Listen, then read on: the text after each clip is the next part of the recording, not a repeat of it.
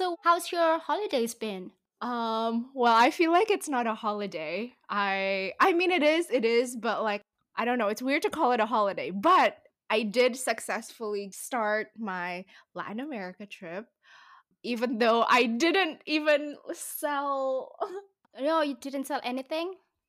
I mean, I sold one thing, but not the things that I want to sell. But anyway, um so I just got back from Vieques, um Mhm. which is this island in Puerto Rico.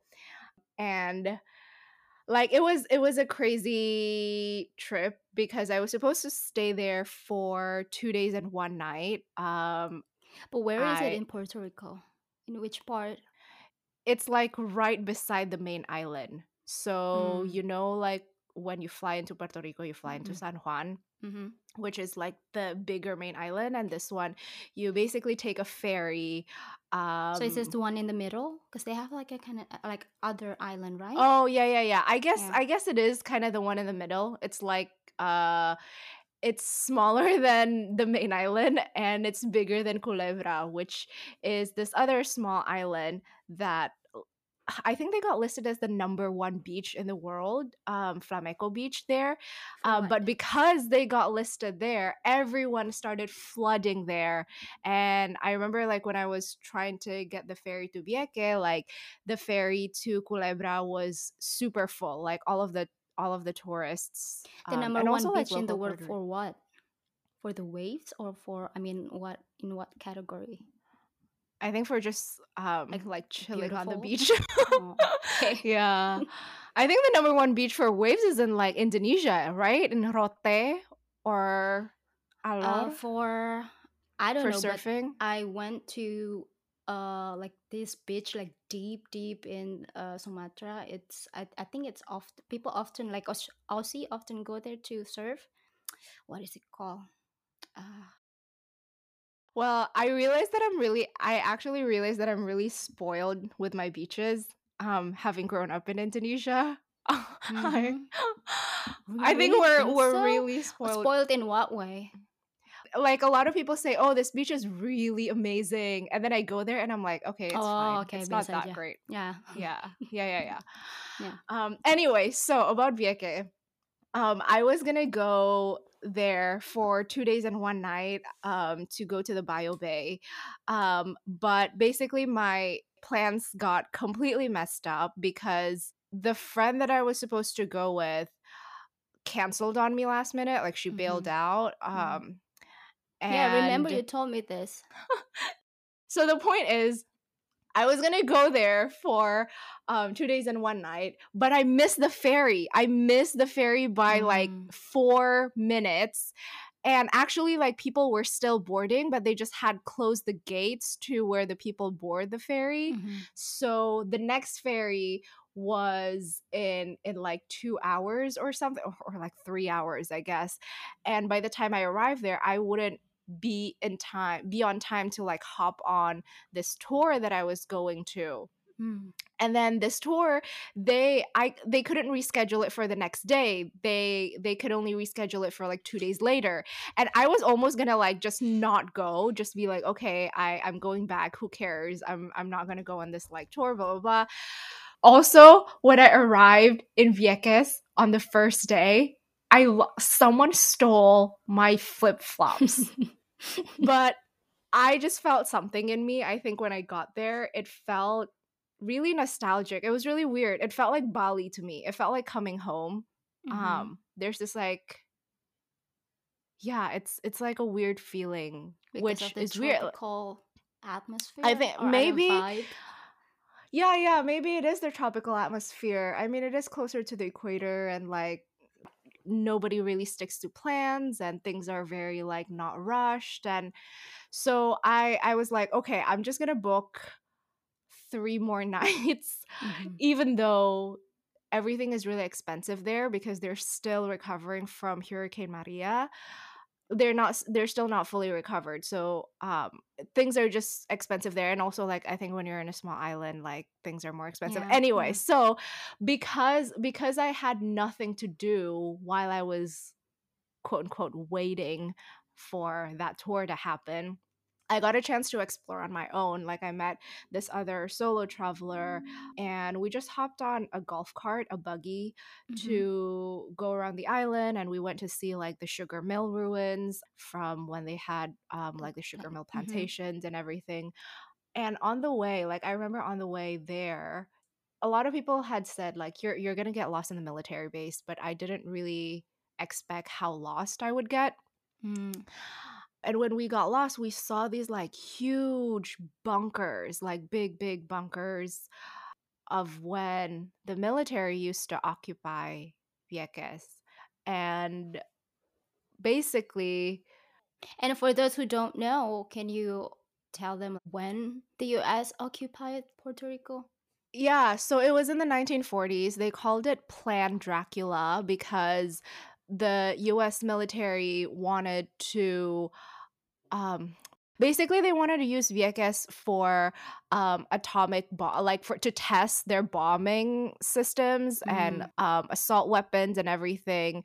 And they called it plan dracula is because um they wanted to basically like remove all of the civilians from the island including the dead including the ones that have been buried. They want to take it out take them out of the island so that they can use it as just you know a testing ground for their weapons Mm. um Vieques used to be like hilly and because they wanted to use it as a base they basically like flattened the whole Vieques and even from the from all of the atomic bombs it actually created craters so much so that like things are underground now Mhm. and it was interesting cuz when I was snorkeling like I could see railroads in the ocean, like fences and fences of houses and railroads Mhm. from the from the sugar mill and stuff in the ocean where the turtles and stingrays are. Right. And it's crazy to see that, like to see that with your own eyes and to see like all of these big bunkers. I think it like really gives a really visceral reaction, like it shakes something inside of you in a different way Mm. like of course they protested right like the locals protested and everything and But the US already there, right? After the Spanish lost the war with the US, yeah they're basically mhm. already kind of quote unquote owned the country, right? So it's just this Yes. specific island that uh that they want to use use as a military base. So those two islands vieques and culebra um, they wanted to use those islands as a military base. But somehow the culebra people were able to um, to resist that. So they didn't end up using culebra. They only used vieques Mhm. as a place to like test atomic bombs and shit. Um and of course like with you know like a lot of army bases there's a lot of like assault that happens on like Mhm. women.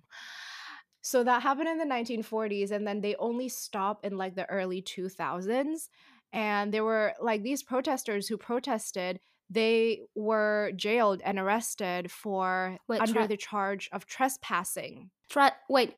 Okay, the military base. Okay, not the country, right? Yeah, I know. It's fucking crazy, right? It's like tr- like how do you get charged with trespassing your own land? Um Well, that's well, that's another thing to discuss. yeah, I know. Maybe like we should have an episode just for this. um all of that reminded me of our conversation with Chi Yin Sim because Chi Yin is from Malaysia. Her family's from Malaysia, and she has written about how Malaysia, when it was British Malaya, it was used as testing grounds for Agent Mhm. Orange. Yeah. Um, the British tested Agent Orange in British Malaya before the US ended up using it in Vietnam. Mm. And also, the British tested a strategic Hamlet program, which ended up being a method that was used by the US in Vietnam also. Yeah. It didn't work. The um, Hamlet program did not work in Vietnam, but it worked in Malaysia Malaysia. because of like the different ethnic groups in Malaysia that make up like the um the communist party. Yeah. But the most interesting thing is her ongoing project. With her grandfather. Yeah. That she talked about in this episode.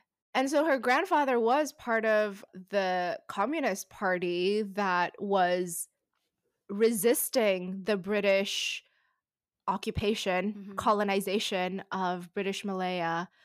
And instead of being jailed for Jailed, yeah. trespassing, He got sent to. they were deported to China to his ancestral homeland. But anyway, so all of that is very interesting and I and I just remember thinking about Chi Yin's, you know, our conversation with Chian while I was snorkeling and seeing well, that's not fun. physical remnants.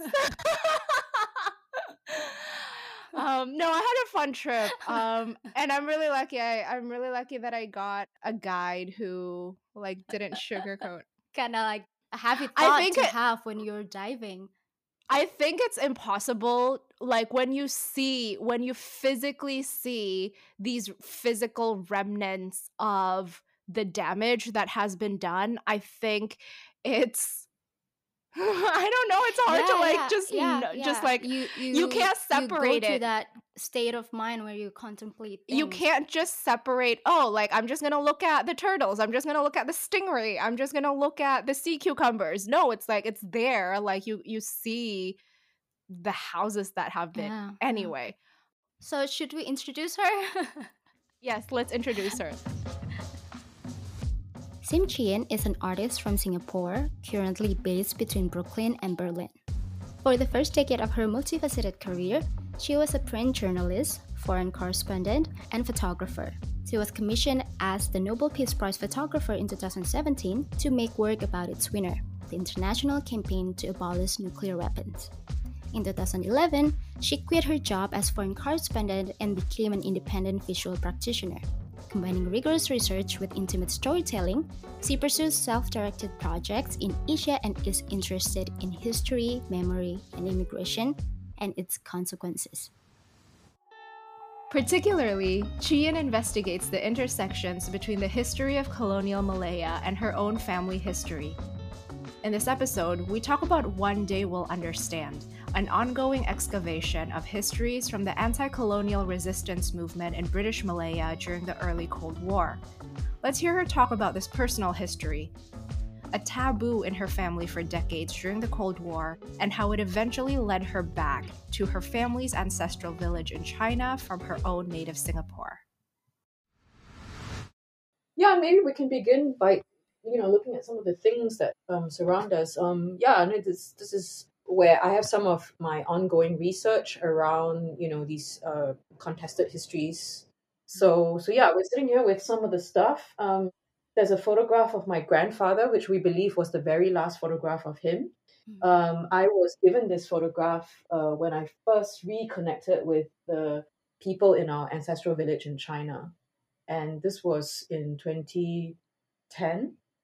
The story is my grandfather was involved in this anti colonial movement and he was arrested in the early part of what was known as the Malayan emergency, uh, as declared by the British. And he was uh, arrested and then jailed and then deported to China, along with what could have been anything between 20 and 40,000 mostly ethnic Chinese. So they were kicked out basically by the Brits, and majority was sent to China. My grandfather was very early in this um, Because they were against the Brits. because they were against the Brits. And so they were actually fighting for Malaya. yeah, we can get into that later. Um, like the motivations and what were they after? What kind of imaginary they had of Mhm. a post-colonial state.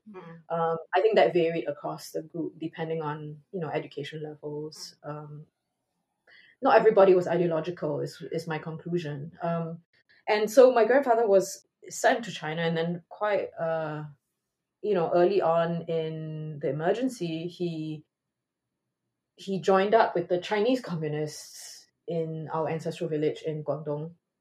And so he then became uh, executed by the Kuomintang there, the nationalists. So he got caught up in two wars, basically. He got caught up in the anti-colonial struggle in Malaya, and then he joined up with the Chinese Civil War. So when China. right, so when he was in Malaya, he didn't associate with the communists yet. Well, I think it's clear that he was a hard leftist. Mhm. I think it was clear that he was socialist in his beliefs, Mhm. and there's some indication that he was in some kind of village leadership role. Um, and some indication that he could have been part of what they call the Democratic League. But you know, I think we have to understand that the left in Malaya was a broad church at the time. It was a, I mean, pardon the, the use of a religious term, but it was a broad group of people. Not everybody was, not everybody who was leftist was naturally a member of the Malayan Communist Party. So I have not found a smoking gun to indicate that he was a card-carrying member of the MCP. Mm. There are some signs that he could have been an underground member, but um, the family definitely still resists that narrative. Um, he was the chief editor of a leftist newspaper for only one year, but he was indeed the editor of the newspaper. And um, there were accounts of how he made anti anti British speeches in public in his town. And um, there was one instance of someone saying that they saw that he had a gun. So, you know, what does that all add up to? I don't know. But there was never a smoking gun that he was a Malayan Communist Party member. But the fact is, he was arrested and deported by the British for anti colonial activism. And then he was deported to China. And, and that is very clear from the Chinese archives um, that he joined up with the Chinese Communist guerrilla army unit of our home village. And he died as a as a ranking member of that particular guerrilla army unit. Right. Yeah, so he's he's actually memorialized in China as a mm-hmm. martyr to the yeah. Chinese Communist Party, which yeah. is kind of really ironic because he really was in China only for five months before he was killed. Yeah, if it had not been under British rule and he was part of the group that was fighting the British colonial colonization of Malaya, shouldn't the Malay national have I don't know, like maybe welcome these people back for having fought the British. Well, that's not how the um, that's not how the cookie crumbled in a way. Um, you know, the post-colonial state of both Malaysia and Singapore inherited the mantle of the colonial state. You know, right. its legislations, its um, racialized politics, its um, its structures of society. I mean, everything was kind of inherited, and the people that came to rule Malaysia as the ruling class were the Malays, and mm. that again was kind of by design by the British. Mm-hmm. So, no, I mean, the anti communist narrative is something that took hold uh, in a very real way in both Malaysia and Singapore and the post colonial states. And I would say still remains. And I think yeah. anti communism is probably only nowadays second to anti Islamophobe Islam, anti anti you know so called is, Islamic terrorism. I think communism has served as a bogeyman in both Malaysia and Singapore up till, I don't know, I want to say maybe the last 15, 20 years when, you know, um, political Islam became enemy number one and communism probably receded a little bit in in its you know fear factor. But it's still very much flagged as a Wait, as a you, thing. right are you talking about like um islamophobia like in the west or like no no no in malaysia and singapore. In malaysia well, I mean, at least in Singapore, there's a very real. In Singapore, I feel yes, but I feel yeah. in Malaysia, like no, of course, in Malaysia the dynamics are different, but there is definitely the narrative of terrorism. So we have to remember that the communists and the Malayan Communist Party guerrilla fighters were labeled communist terrorists. Mm-hmm. The exact word, T's, yeah. communist terrorists, yeah. by the British from the early 1950s onwards. And then this language of terrorism kind of um, then you know was used very much you know in post Cold War era on on Islamists, on mm. political Islam. Mm. In Singapore, the main sort of usage of this word nowadays is on people who are supposedly influenced by IS and have designs to destabilize the Singapore state. Mm. But communism was very much the boogeyman up till up till then, you know. Um, and I mean, as recently as 1987 in Singapore, there was a so-called Marxist conspiracy engineered by the state or I mean, at least the propaganda around it was engineered by the state. Mm-hmm. So, yeah, so for for for people of my grandfather's generation to be taught with the brush of communism was um, was a real thing, and and that was what led to his family trying to sort of erase him from mm. from the family history mm. because I think it was twofold. One, my my my grandmother was probably completely heartbroken that, in her words, her husband chose politics over family, mm. and the second and very real factor was, you know, if you live in an anti-communist state like Malaysia and Singapore, you don't want to be associated with Yeah. communism. It's Yeah. very dangerous for you. And for the next generation, you know, it's dangerous. If if anyone did a background check. Um, I, I remember my, my father always said that in school, some of his friends would tease him and his brother that, oh, your father was a communist. And they found out like around two years after he died, right?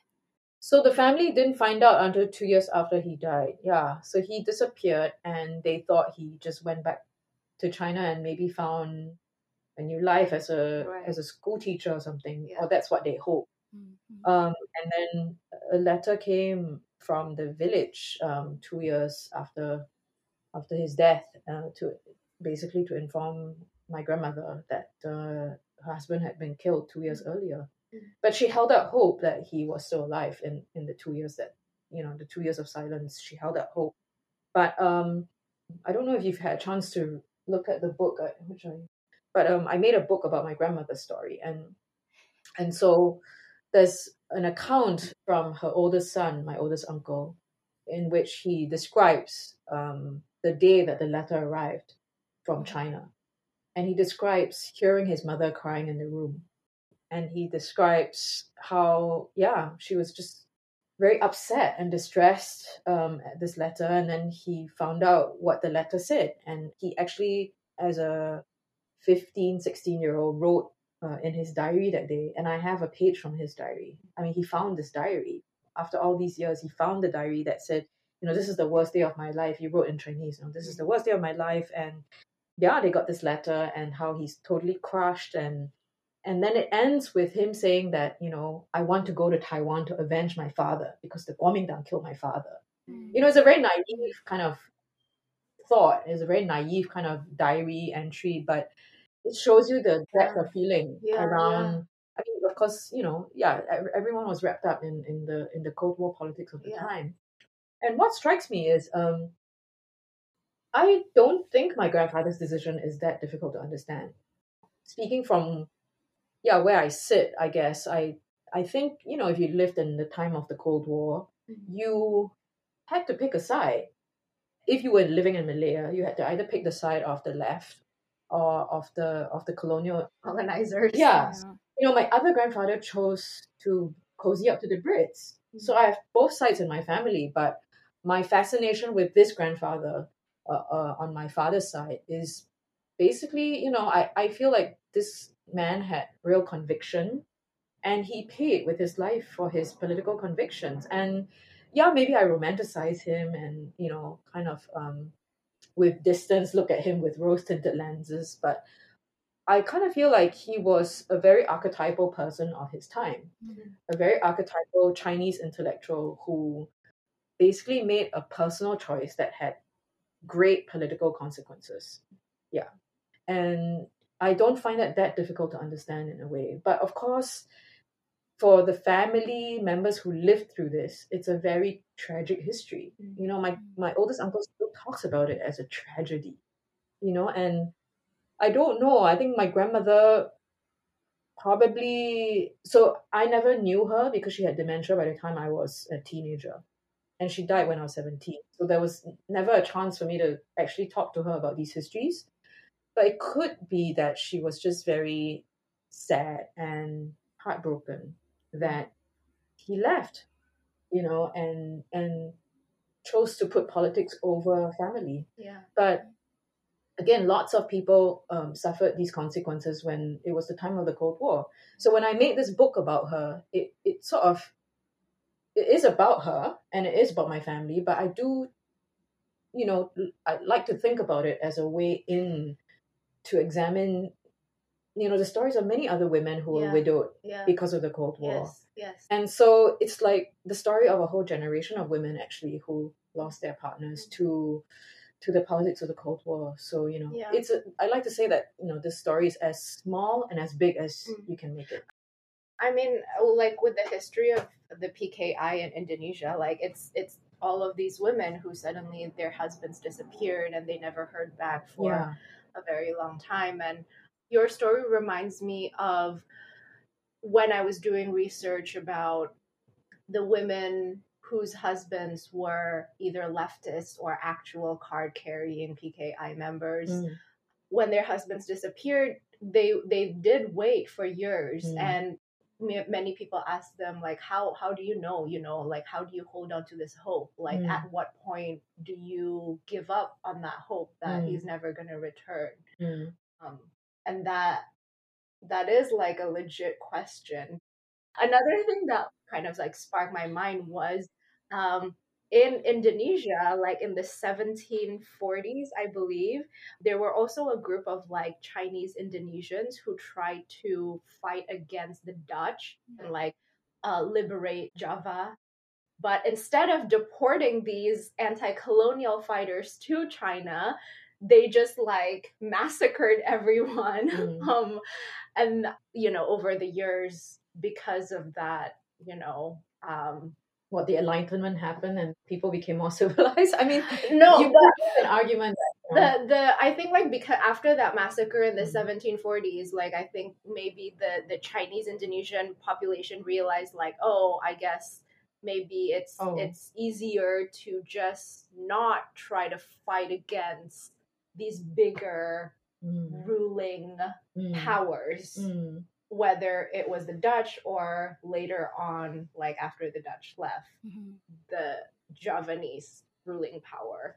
Um, I do think that I- I mean it's worth thinking about. You know, what do we do with people who resist power? And one of the obsessions that I've had for a while is the deportations that took place during the Malayan emergency, this twelve-year so-called state of emergency rule between 1948 and 1960. It's one of the most under-researched aspects of of this this conflict that was never declared as a war. Um, and you know the fact that we don't even have good numbers on how many people were uh, deported. I mean, the British kind of um, had different categories of kicking people out. There was the banishment under the Banishment Act, and then there were um, this. There was this category called voluntary repatriation. So my grandfather Yes, went under this this this this category of voluntary repatriation, which is also why for a long, long time I couldn't locate his name on the deportation lists in the British because archives he because he Chinese. uh, no, but he allegedly volunteered to leave. But what kind of a choice was it? You know, I mean, the choice was between staying indefinitely in an overcrowded Malayan jail Mm. or go back to China, go back to where you came from. Mm. Although half of these, at least, you know, tons of these people were actually Malayan born. Yeah, yeah. So, in theory, they should be British subjects. So, you know, and many of these people that I've since interviewed had nothing to do with China. I mean, they'd never been to China, they had no relatives there. Some really went crying because they had heard all about Tangshan being totally cold and poor and backward and all that. And and so they were petrified to go. So I've been trying to research more and more about these deportations, and I'm actually interested in, you know, how these sea journeys took place and how they link up to more historical sea journeys and as well as more contemporary, you know, sort of offshoring of people that we simply don't welcome in our It's in our interesting. states. Yeah. It's interesting when you talk about like these Malaya-born ethnic Chinese people Mhm. because, um, like also from some of my research related to the PKI, um, their fathers or their grandfathers had certain relations with the the Communist Party leaders from China, but it's so impossible for Indonesians, I guess, to make those connections and trace it back, or even to travel there and talk to people because we cannot speak the language Mm. anymore. We cannot read and write the Chinese characters anymore. So, um, Yeah, but you know the assumption of the on the part of the colonial states was basically that these people were all influenced by mainland Chinese politics and ideology, and therefore they just kind of assumed that everyone you know was a Maoist to some extent. And I think in the case of Malaya, there there was also the thought that you know um, it, at least early part in the early part of the emergency, there was the thought that um, the Soviet Union and and China were supporting this uprising and I don't think that was necessarily true until the later part of the emergency. And then there was a second emergency in the 60s. Mm. Um, for that, definitely China was, you know, supporting in in both uh, training, mainly in training and sending people back Mm-hmm. um, to Malaya. But in the early part of the war, um, yeah, there were definitely relations between the MCP and the CCP. But um, yeah, how much of a direct help they were, I it's it's I think it's still kind of an open question in historians' minds. Um, yeah, I mean there are parallels to PKI, um, and those are interesting ones. But obviously, the PKI movement was later, and it was much bloodier, and yeah, and but you know, there's a similarity in how these histories are then not talked about and buried. In in the case of Malaya, I kind of feel like it's not necessarily amnesia. It's more what some scholars have called aphasia, which is like Mm. a which is like you you haven't forgotten it, but you just don't have the language to speak about it. Mm. And I kind of feel that that's true in the case of the Malayan conflict. We haven't forgotten it, but um, it's just that we don't have the vocabulary to articulate around it.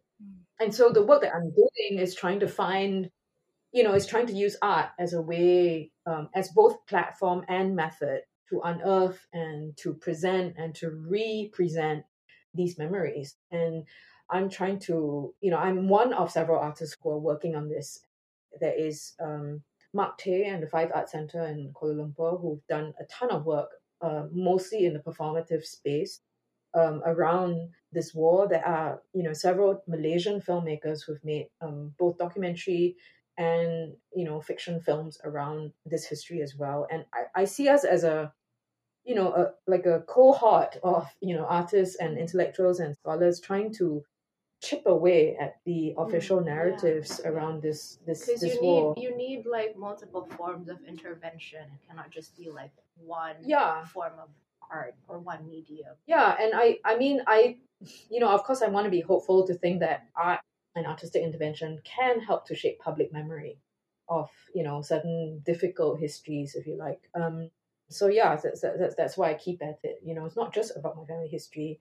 I i think the family history was a starting point in this work and then i kind of went on to yeah doing a, a, a huge kind of research and artistic project around this one of the key sources that i'm using to make work from is um, a series of 35 oral history interviews that I did with um, Mm.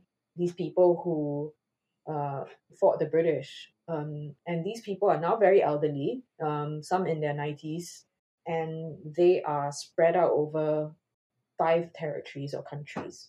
And so I tracked them down one by one and I interviewed them um, on camera. So I did the oral history interviews and I also photographed the things that they kept from that time.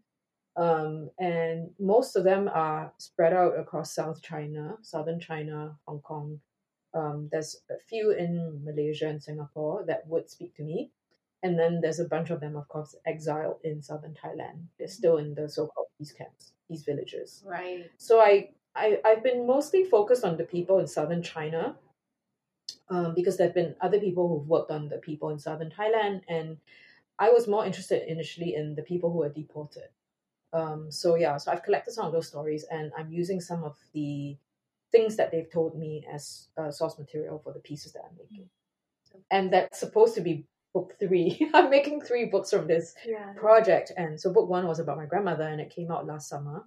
And then book two, this is the dummy of book two. It focuses on my grandfather, but it really tries to take in the, the bigger story of the emergency as well.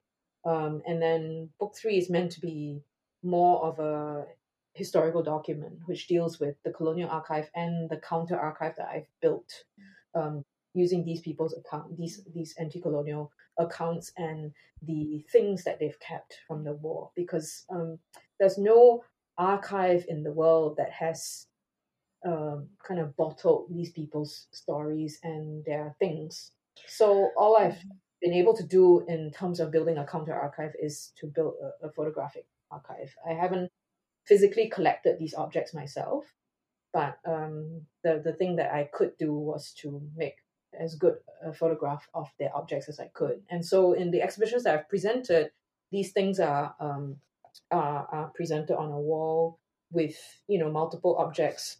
Um, Is from- that the third book? that's probably going to be in the third book, yeah.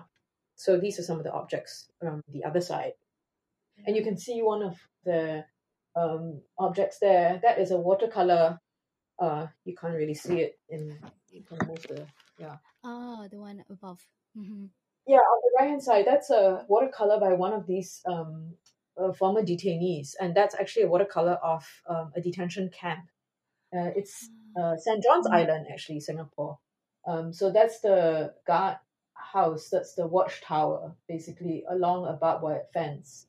And and the date at the bottom right corner of the watercolor is 6 6 1949. So that was from 6th of June 1949 when he was incarcerated in this in this camp before deport be, being deported to southern China. Yeah. One of the questions that I'm very interested in, especially after listening to your interview with the BBC with Mhm. Aanchal Malhotra, um, because I also read her book while I was doing Mhm. research on my great grandfather. Mhm. And a lot of the work, whether it's you, whether it's Anshal, whether it's um, people trying to make counter narratives, is that the right term? Counter narratives to to fill in the blanks of the untold stories um, from the mainstream Mhm. or the the known Mhm. um, archives is that like you mentioned in one of your other interviews it's like still using the master's tools to fix the to dismantle the To- master's house. yes Yeah. and that is something that i keep wondering like is there a is there another way to look at things where uh where we we don't have to we don't feel the need to um to document and archive everything to try and counter the narrative Um. Well, yeah. I mean, I I don't think I'm trying to make a comprehensive counter archive. I think I've been very selective about you know what things I'm using to tell specific bits of the story. I I think you know my my background was in history, so I'm totally I'm totally schooled in the ways of respecting the archive and how that's a repository of truth. But I've come to really question that and turn that on its head in more recent years. And so, no, I don't think we need to have a comprehensive counter archive. Um, and I do think that there are ways that we can um, not use the master's tools. So there are parts of my work that are just, you know, uh, objects from the other side without needing to refer to what's in the colonial archive. But when I said I'm using the master's tool to try to dismantle the master's house, I was referring to the fact that I, in looking at the photographic record of this war, had to rely on the, the Imperial War Museum's archive because that is the colonial um, photographic record of this war. Um, just because the fact is, photography and the camera were colonial tools in a way. Um, the leftists did not have cameras, or you know, they had a certain rule about not photographing the within the movement um, for good reasons, for you know, for sec- for security reasons. Um, and I, and I've asked um, several people who were in the movement why were there no photographs of their anti-colonial war efforts? Because it was simply that they didn't have cameras and they acted in secrecy. So there is no photographic record on the other side. So then this war, at least photographically, was only recorded by the colonials. Mm. So then when you want to do work around the photographic record of this war, inevitably I have to rely on the colonial Right. photographs. right. But I've reinterpreted them and repurposed these photographs for my use. Right. And so that's how the intervention series happened. You know i i re-photographed these prints in the archive and i merged verso and recto of the prints into one plane and i recast them as glass plates. And so i'm repurposing what's in the archive for my own telling of the story. And these two pictures that you see on the wall there are rare photographs from uh, self portraits from the left i mean these are two photographs um, of Malayan anti-colonial um, activists and fighters who were being deported to China, and this were these were pictures that they took of themselves on board these ships going back to China. And this is rare. I mean, I've been trying and trying to find pictures of when when I found when I found like archives from my great grandfather's stuff and actually Antara like Antara is a photojournalistic um institution agency. Yeah.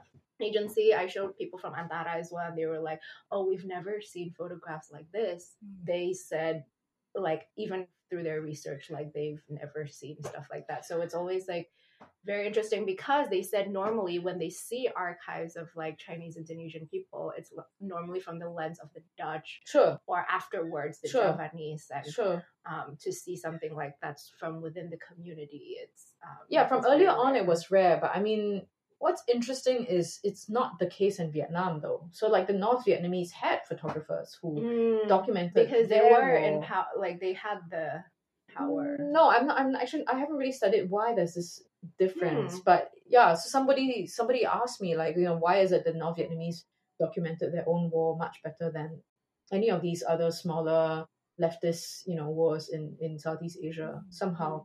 I don't know, but yeah, there's there's something there to, to be said for how there's a difference between the, the, the countries. But Mm. I think in the case of Malaya, it's clear to me that you know um, I've looked hard and I haven't found that many pictures of the left of Mm. themselves. And what I found are pictures from much later.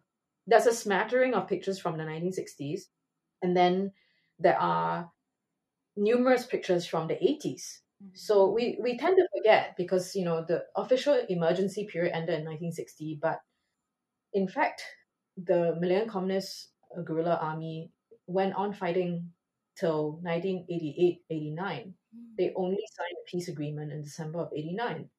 Um, and so on paper at least, you know, it was a obviously it was a low grade uh, guerrilla war by that point, but um, this was a 41 year war Mm. in the jungles Mm. and you know on paper at least it should be one of the longest guerrilla wars in modern history um, but it's just one of these like relatively unknown um, relatively understudied kind of wars and so i've seen pictures from the 80s the late 80s because they took souvenir photographs of themselves in the jungles when they knew that they were going to um, sign a peace agreement and as they describe it come out of the jungle so they took pictures of themselves um, in army fatigues with rifles and sometimes, you know, um, with their arms around their leader, Chin Peng. Mm. Um, that was in the 80s, in the late 80s already. But there's nothing that documented their, um, you know, the actual war um, with the with the Brits. So um, as as an artist who's trying to work with the material, um, I've had to, you know, inevitably use the colonial right. photography. yeah the reason i asked that is because like i was work i'm not i'm no longer working on this project but i was working on um this project um about like archives but it it was not just because there were no formal documentation archives photographs newspaper articles but also like if like they had been burned either by the by the people in power or by the community themselves in order to like not be traceable Mm. um Yeah. like i mean that that There was a lot of that too, yeah. so so it's like it's it's impossible to even fill in those blanks Yeah, um and i wonder which is where art comes in, I think, Right. because it's become impossible to fill those blanks in a strictly speaking, academically historical way. And actually, I my interests have also moved on from there because I don't know that that kind of knowledge production is necessarily the most um, impactful in terms of a public memory around these around these stories. So I'm yeah, so I'm less and less interested in following the letter of the law in, in, in terms of like what counts as, you know, um, real and solid historical research, um, which I can do and I was trained to do, but I I've since become kind of um, less interested in that kind of in that kind of work. So so yeah, I mean there was a lot of that too in the Malayan um, situation. The the documents from the Malayan Communist movement um, you know this was a this was an army that was on the run. They retreated into the jungles of northern malaysia and then they ended up retreating into southern thailand. And so along the way lots of documents were burned. I'm sure lots of photographs were burned. And um and then there are personal things that were disappeared because of the fear of complicity. So in in the case of my family, I know that um, probably I don't know about in Malaysia, but um, in China, I was told when my grandfather was executed, the family in China quickly took all his stuff and either buried it or burnt it. Yeah, So these things disappear. the PKI families in Indonesia Yeah, is the same. You get rid yeah. of it. You don't want to Yeah. be, you know, complicit. And the other dimension of this was um, when my grandfather was memorialized in China. So this monument, this three meter high monument, was built to him alone in the village. The villagers and our relatives in the village sent photographs of the monument to Malaya, to his wife and mother, saying, "Oh, look, we've memorialized your husband." And what these two women did was rounded up all these photographs and burnt them. So that was when your grandma found out that he passed. No, I think it was later. It was later that Mm. the monument and then they sent the photographs of the monument. Because in Mm. China, it was like a source of pride. You know, this guy was a martyr to the Chinese. Yeah, yeah.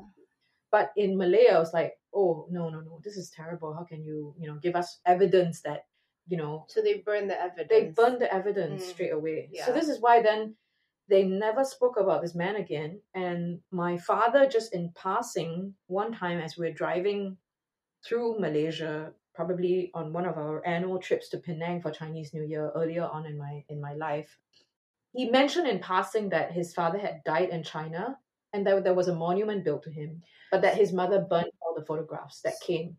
right. And How that old were you? I don't remember, but it was just like lodged in my head somehow. So when you use the word in passing, that reminds me of like so many stories that I know that was ended up being like these like big um significant stories about people that had been buried in Mhm. memory of their own relatives and um, are only unearthed in passing because the family has a dinner and everyone's drunk Mhm. and then there's one uncle who Mhm. mentioned this little thing Yeah. or because there's like a, a fight between the parents and when they say something so everything is in passing in passing in passing Yeah. Because most people want to move on. right And I don't know if it's particularly Chinese or Asian trait. Probably isn't, but I wonder because the Chinese are extremely pragmatic and it's all about getting on with life. And it's all about let's not mention these bad things Mm. from the past because it gets in the way of the present. And this is what Tash Aw also writes about in his in his recent book, Right. um, Strangers That Appear. Um, yeah, no, I'm I mean there's a lot of that. There's a lot of let's just get on with life. And you know, many people have asked me like I spend so much time digging up my family history and the stories of this generation of anti-colonial activists in Malaya. Like, what is it for? You know, and and and even within my own family, people think I'm a little crazy. Like, you know, why is she spending all her time and and money they do doing it. this? oh my god they think that uh, my mom also thinks like oh what are you doing like when i was so asking her they always say like 有什么用? Like, what use is it? You know, Mhm. I guess it's uh, there's no good answer to that. That is not particularly useful in a in a strict sense. Yes, it doesn't make me any money. Yes, I put in you know my own savings to publish books and whatnot. But I do think it's important to understand where we came from, what what types of history, you know, have crossed paths with our own family and with our own societies to understand not just the present but also the future. You know, I think we tend to kind of forget that a lot of the political structures that we live with have a lot to do with history. I mean, we're seeing this play out right now in Ukraine. Yeah, you know, and yeah. so Yeah. it's yeah. really, really important, I think, to understand and acknowledge and and deal with these memories from not so long ago. Mm. And my whole, you know, purpose in trying to do all this is to open up these conversations in both the former metropole of Britain and the former colonies of Malaysia and Singapore. And I do think that, you know, I'm just one of many people working on Cold War histories, decolonization histories, and I think these conversations have to be had in the multiple colonies that experience this sort of the you know Yes. colonization you know effort including indonesia including kenya including so many so many parts of the world the, the so-called third world went through this kind of convulsion of you know independence you know fighting for independence fighting the colonial authorities and all that so i think we need to deal with these histories in our own skin you know, it's like three scratches beneath the Right. skin. Yeah. There's something. it's so suppressed yeah so can i ask um if your family wanted to forget about this what do they think about your work now and doing this publicly and sharing it to the yeah world so i initially there was a lot of reluctance i guess you know i was pretty persistent and tenacious about it and so my at least my oldest uncle has come around to realizing the importance of preserving this. And so mm-hmm. after i nagged and nagged him he actually wrote a 50 page family history. And so a lot of my work is based on this family history that he wrote because I kept saying to him, if you don't write it down, nobody else knows all this, and it's just gonna go when you go. And so he became a real collaborator in this project, and I become quite close to him because of this Oh. project. Yeah, um, and and so yeah, no, we have long conversations about you know both my grandmother and grandfather and the politics of this history. I mean, he he and I have very different politics. He's very much more conservative than I am, and he's one of these typical. Um, I shouldn't be so scathing, but he's he's one of uh, you know that there's many, especially older Yeah. ethnic Chinese people in Singapore who feel like they still um, have an affinity to China and feel like they understand China and on in terms of like global geopolitics they would take the side of china. And i'm someone who spent almost 12 years in china and a big chunk of that as a foreign correspondent and a, and a journalist. So i feel that i you know have some kind of understanding of china and chinese politics and people. But these older gentlemen will always tell me that i'm wrong because they know better they understand china better so he's one of these people who have set views about China and the US and the Western, the bad Western media. And we get into real quarrels about this kind of thing. But um, but in terms of like, you know, unearthing the family history and the importance of doing this work, I think he has come around to understanding why, you know, this work is important and, and so he's supportive of it in at least in terms of providing information and, you know, checking and verifying things when I ask him. Um, Yeah. but in terms of the broader family, you know, there's nobody else of my generation in the family who really are involved in trying to memorialize and research. They all got on with their lives and they think it's very strange that I Was he the one who went with you to Kaohsiung on your documentary video? yes, um yeah, he's gone back twice with me and Mm. um the whole family went actually in in in Ah. first instance, yeah, the Mm. whole family went. But that, in that video, that was the first time your father went there, right? In the Or no? video, no. We first, I first took them back in 2010, 2011. I can't remember exactly. Um, the whole family went then, but um, no, we didn't film that. The film was made in Right, Yeah, oh i didn't right. film the first time you went no, unfortunately not. Yeah, Mm.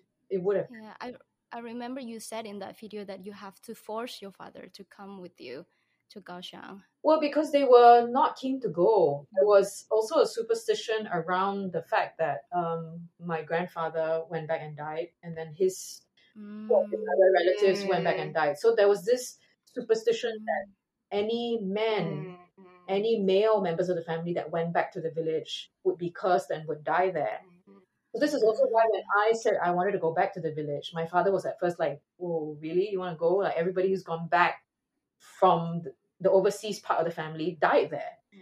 And then I'm like, "But I'm a girl. you know, this curse, this curse only happens to men. So I'm a woman. I'm gonna go." So I went. And then I, I, I kind of like forced them to all come back basically. Mm-hmm. Because I kind of felt I mean when I first saw that three meter high monument to my grandfather I was just completely floored. You know I was just completely it was a mix of shame and guilt and you know wistfulness and and also joy in in finding this memorial to my grandfather. It- it's like concrete you know? Yeah, it's like yeah. it doesn't get more concrete than this. And he was his ashes are at the are buried at the foot of it. Oh. and i just felt oh my god he's memorialized in his village in china and we for 62 years did not come back to acknowledge this person. It just boggled my mind that this would happen, that, you know, the family overseas would try so hard to forget him when actually in China he was memorialized as a local village hero. And actually he's there as well in the county level um, memorial to martyrs who fought in the Civil War. So he's properly in the Chinese archives and he's properly memorialized in China, at least at the village and county levels.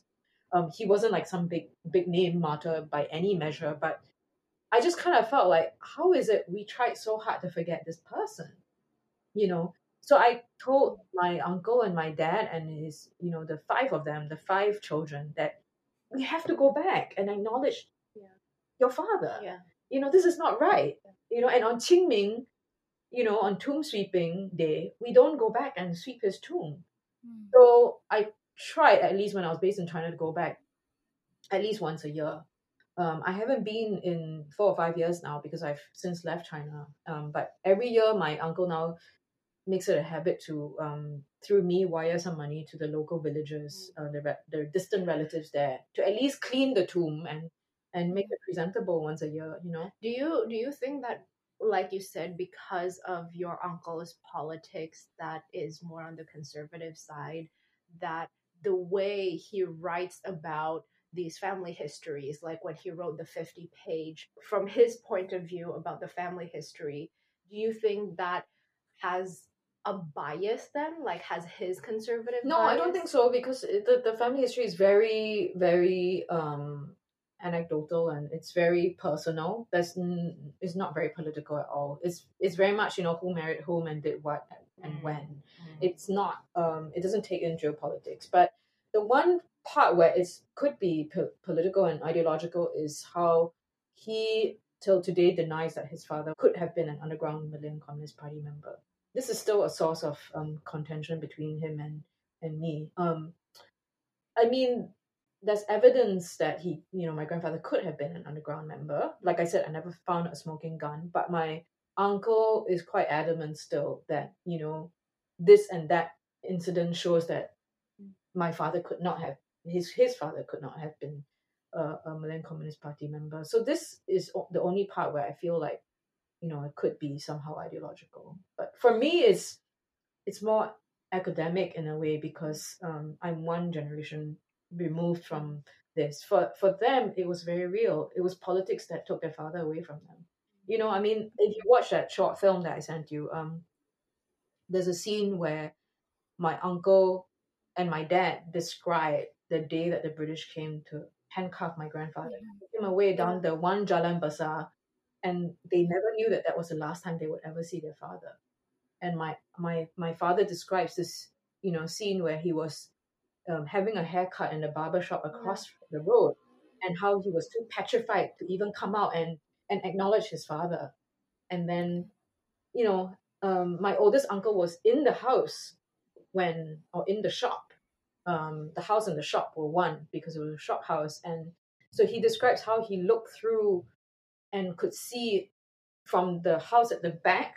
He could see the sh- my grandfather being handcuffed in the shop in the front, and he describes how his his grandmother, so my great grandmother, was pleading in Malay to the Malay officer to not handcuff him because it's malu, Yeah. it's a loss of face. Um, and she was pleading with him, no, no need to handcuff, no need to handcuff. And then um, he describes how his mother started to cry and his grandmother started to cry. And so they, the two women probably knew that this was going to be very serious and Mm.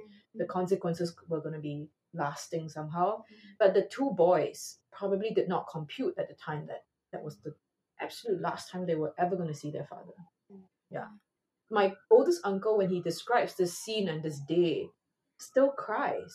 Mm. I mean, this is how many years after the fact? And he is now an 87 year old man.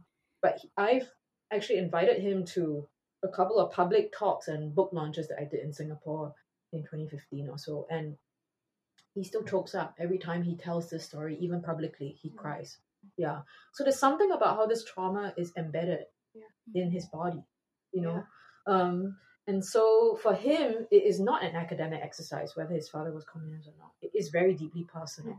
Yeah. For me, you know, it's a little academic because I'm, you know, for me, it's like a intellectual curiosity more than anything else. Yeah, it's not in that deep way. As an academic exercise, I'm curious how d- how did you uh go doing this project with um, the two conceptions of history and memory, or they are they aligned, or are they like a separate idea that you're chasing simultaneously? Yeah, no, I think they are separate things. It depends. I mean, if you're talking about, uh, you know, like an academically endorsed history, then that's not what I'm trying to do at all now.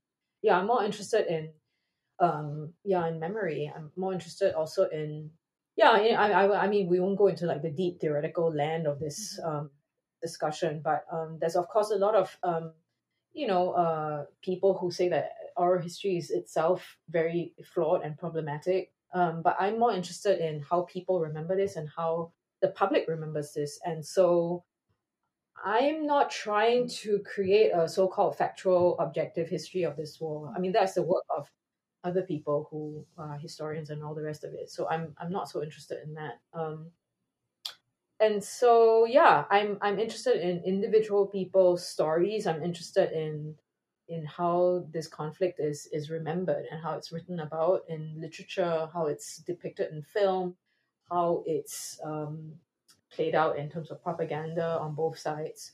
So that's the kind of work that I'm more interested in doing.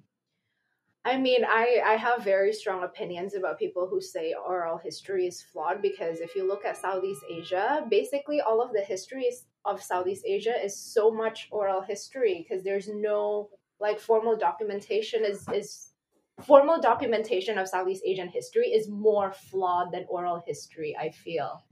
Yeah, I mean, there's different schools of thought on this, but you know, the the discipline of history in academia is is such that you know there's a there's a huge um, privileging of textual documents, and that is itself problematic. So yeah, I mean, I won't go into that, but you know, that that was my that was my training, that was my background, and I I understand you know the need for uh, evidence finding, but um, I've yeah I've become less interested in that. You know, of course, these days we we are kind of um, surrounded by you know other people uh, other types of scholars who try to fill in the blanks in the archives as well and one methodology that's been popularized by um, the writer Saidiya Hartman at columbia is this notion of critical fabulations you know she um, goes into the archives and i mean she mainly works on on slavery and so she's looking at the the, the stories of um, mostly uh, women in the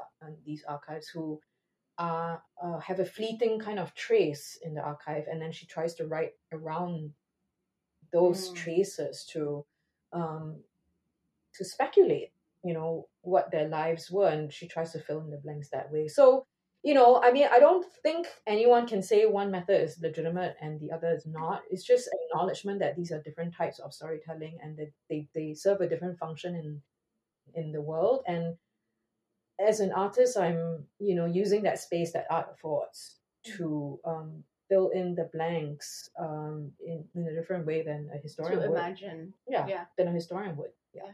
my work still is very documentary in a way. Uh, I haven't really gone into you know a fictional uh, space, but yeah, I'm beginning to push in a more speculative direction for sure.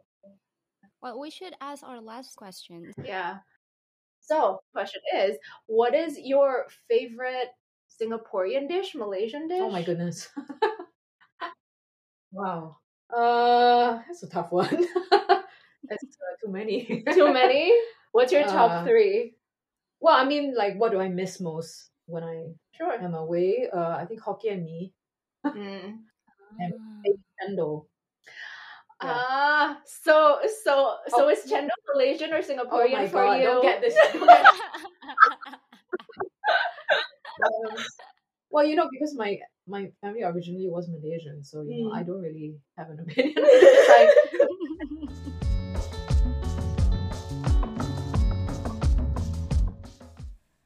so this is a very thought-provoking conversation that we had with Chi Yin.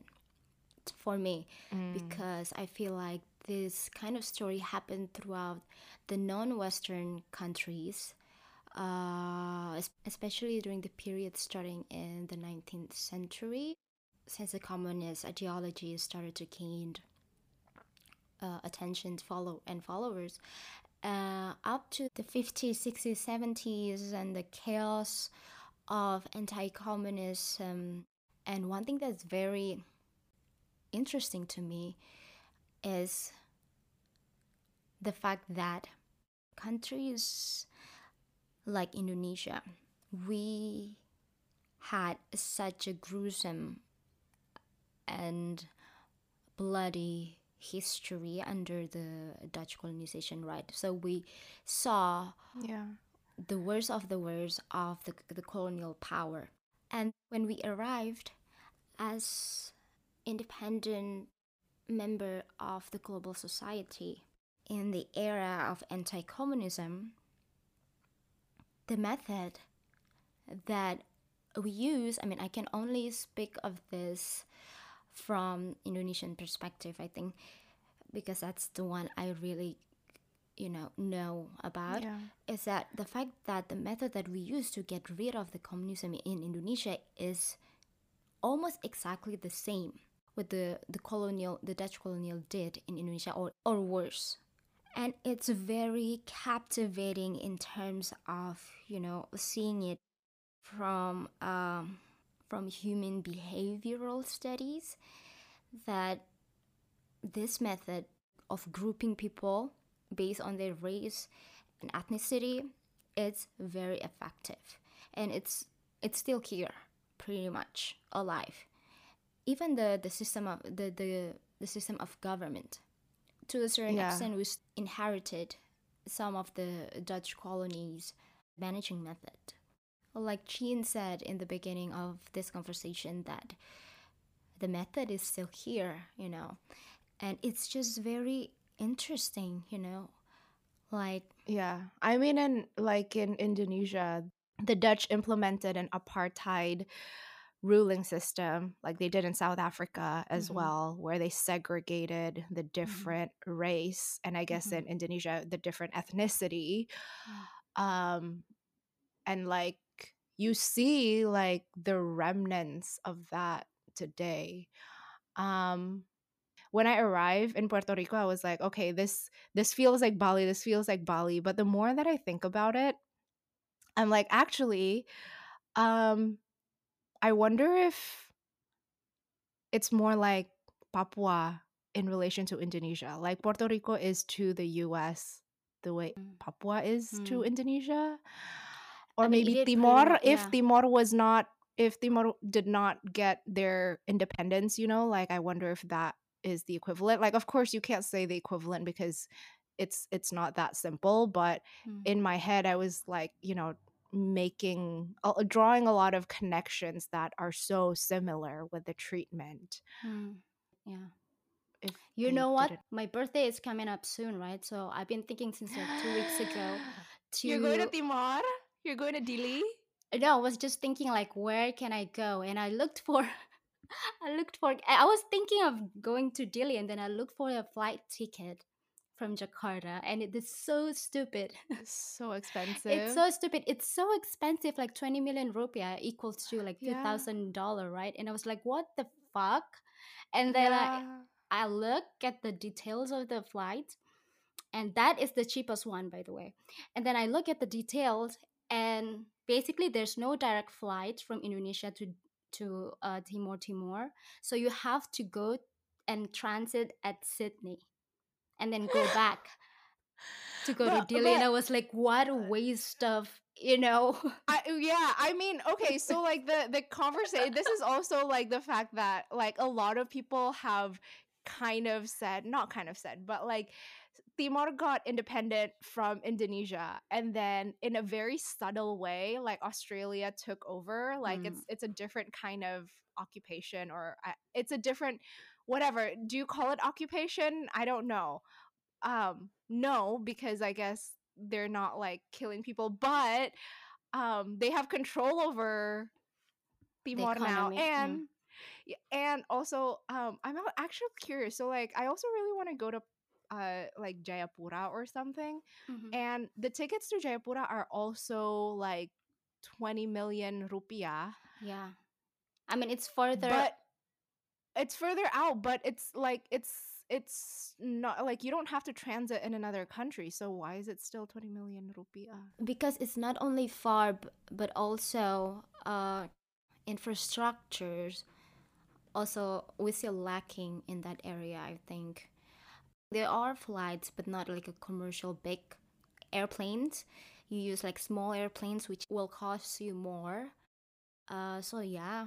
I think that's understandable for west papua but for dili i looked it up and there's no alternative that the Google provide me to just go to West Timor and then go to Timor Timur.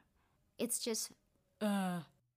Well, I hope you make it there for your birthday. That's coming up no, 'cause After soon. that, because after that, my uh my best friend from high school texted me that he's uh he's gonna have like a wedding ceremony, like right after my birthday.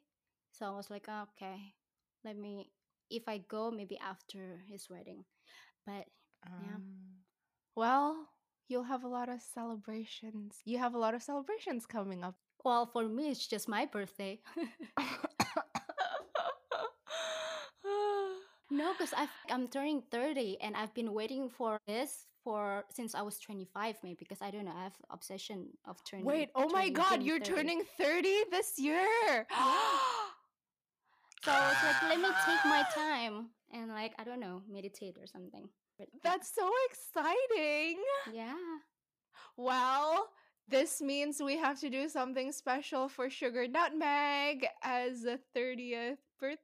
as your 30th birthday what? celebration. Like launch our website? Definitely we're not gonna make it on my birthday. Ah. Anyways, in honor in honor of Ruth's 30th birthday. Maybe Why? not exactly on the date, but uh soon. and so stay tuned and stay tuned. We have exciting things coming up. All right. Thanks for listening.